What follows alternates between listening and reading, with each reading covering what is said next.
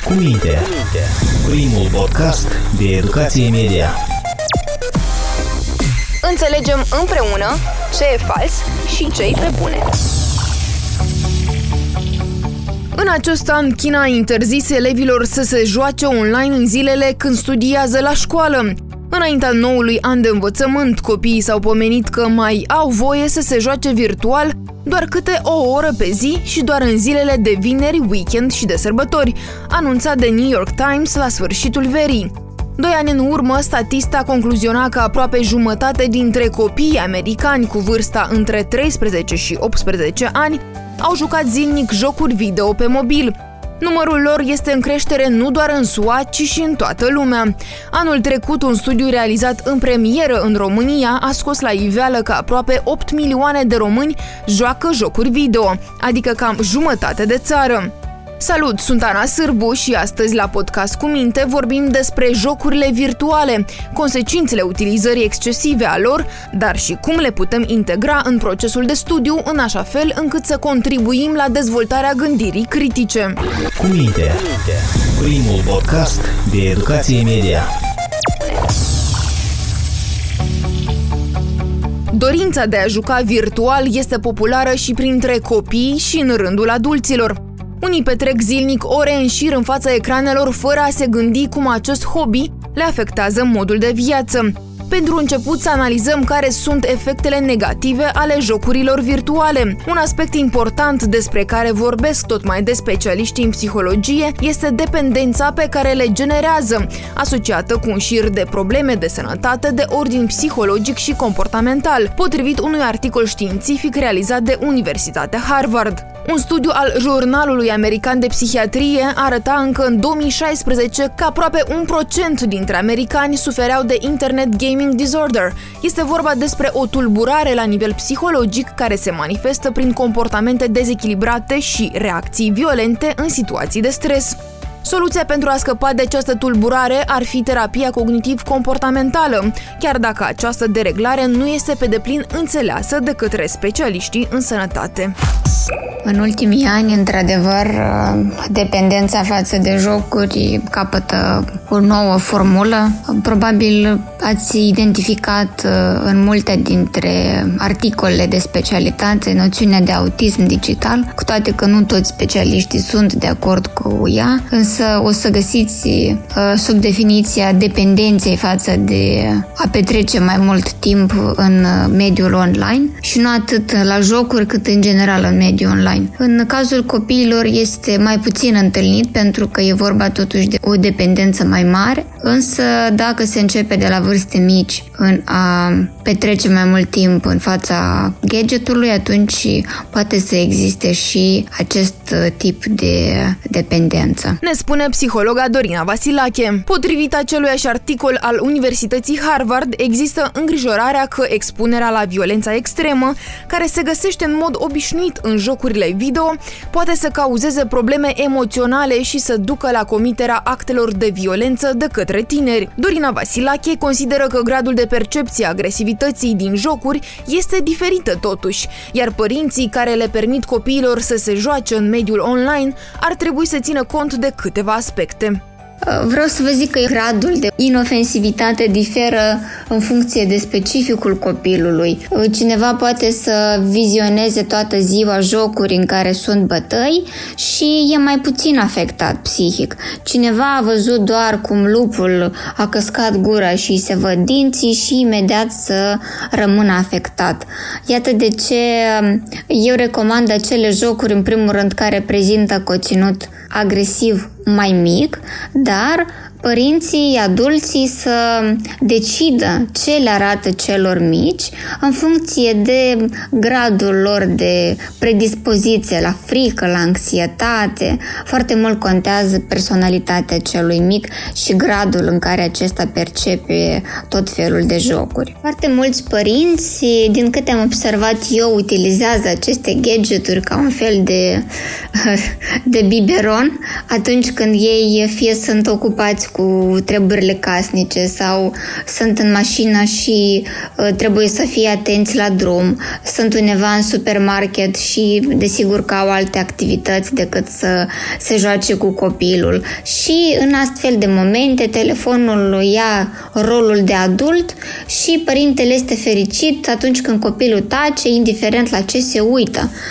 De aici aș recomanda, în primul rând, dacă tot se decide să îi se dea unui copil telefonul, atunci să fie setate anumite limite la ce se poate acesta uita. Și ideal ar fi ca până în vârsta de doi ani copilul să nu aibă acces la acest gadget. Ca și specialist aș putea să recomand părinților să îmbine Puțin, puțină vizualizare de internet sau desen animat sau joc pe YouTube cu anumite activități ce implică diverse materiale reciclabile, orice alte obiecte care ar putea să, să le fie interesante copiilor, dar important să fie și prezența cuiva fizică acolo. Explică psihologa. În pofida efectelor negative enunțate de către specialiști, jocurile virtuale pot fi utilizate și cu un scop educativ.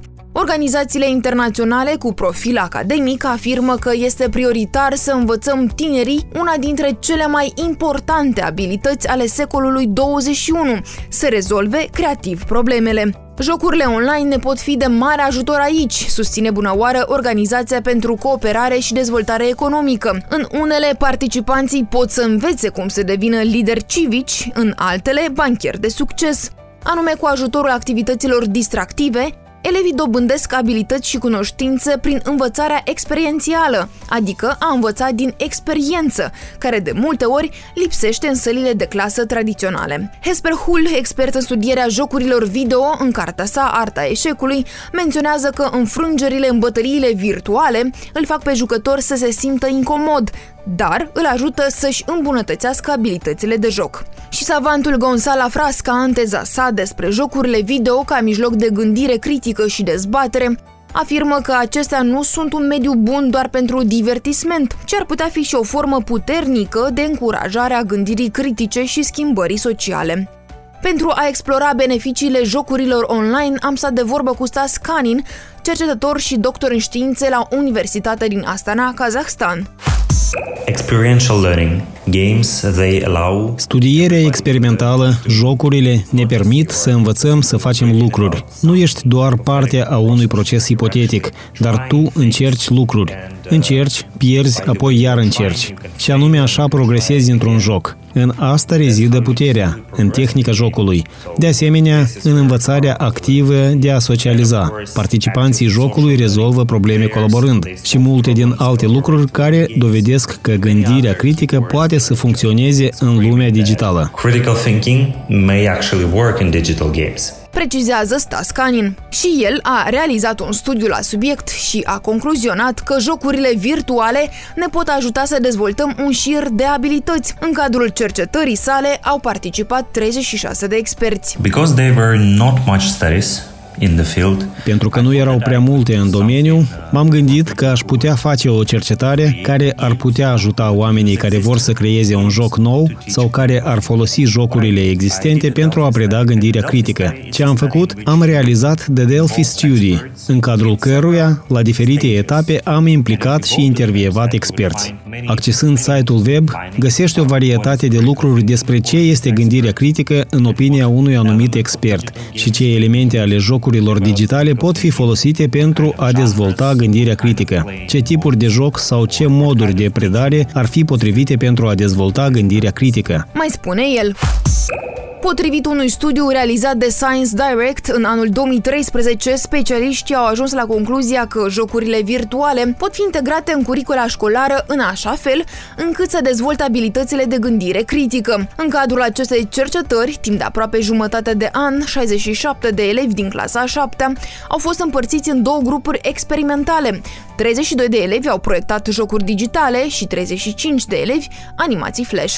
Abordarea interdisciplinară a presupus propus integrarea orelor de biologie și programare pe calculator. Urmarea experimentului, cercetătorii studiului au depistat că elevii din grupul care au utilizat jocurile digitale au fost în avantaj și și-au dezvoltat abilități de gândire critică. Specialiștii în domeniu afirmă că jocurile virtuale pot fi utilizate cu îndrăzneală în procesul educațional, odată ce pot avea un impact pozitiv dacă sunt utilizate eficient. De ce ar fi bine să fie integrate jocurile în procesul educațional? În primul rând pentru că cei mici, deopotrivă ca și cei mari, învață în baza mai multor simțuri și atunci când este implicat și aspectul vizual și kinestezic, aceste simțuri, desigur că gradul de procesare informațională este unul mult mai profund, iar copilul poate să învețe mai ușor și mai interesant. Școala, procesul educațional, de cele mai multe ori este perceput ca fiind unul dificil, greoi, iar datorită acestor jocuri poate să creeze o altă atitudine, una mult mai deschisă și una cu mai mult interes, cu mai mult impact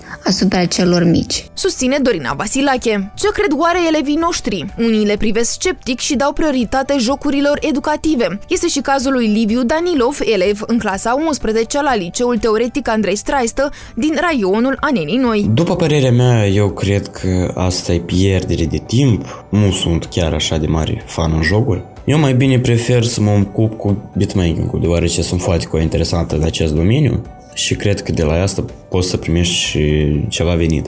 Și cred că e mai ok să te ocupi cu asta decât să fii dependent și să te joci jocuri zile întregi. La noi în liceu, în cadrul lecției de educație pentru societate, noi jucăm jocul Dialogica. Dialogica reprezintă un instrument ce poate fi utilizat atât în mediul tradițional cât și în online.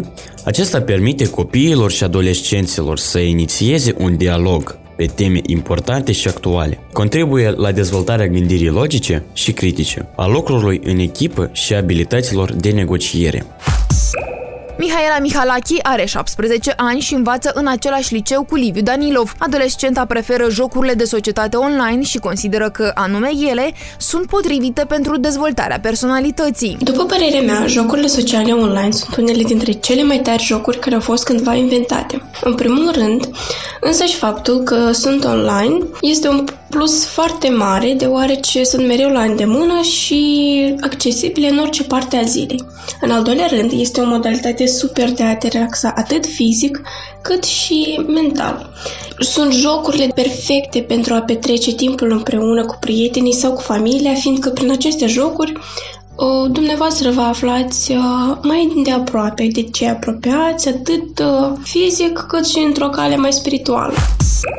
Constantin Vasilița este elev în clasa a zecea la Liceul Teoretic din Molești, raionul Ialoveni. Adolescentul susține că există și jocuri online care pot dezvolta o serie de abilități. Mă joc foarte des jocuri de calculator, pentru că este o modalitate în care eu mă relaxez foarte mult și îmi place pentru că îmi dezvolt creativitatea și spiritul de observație. Sunt jocuri în care învăț informații ce țin de istorie și cred că o să-mi fie util pe viitor. Din păcate, la noi în școală nu se practică jocuri foarte multe la obiectele de studiu.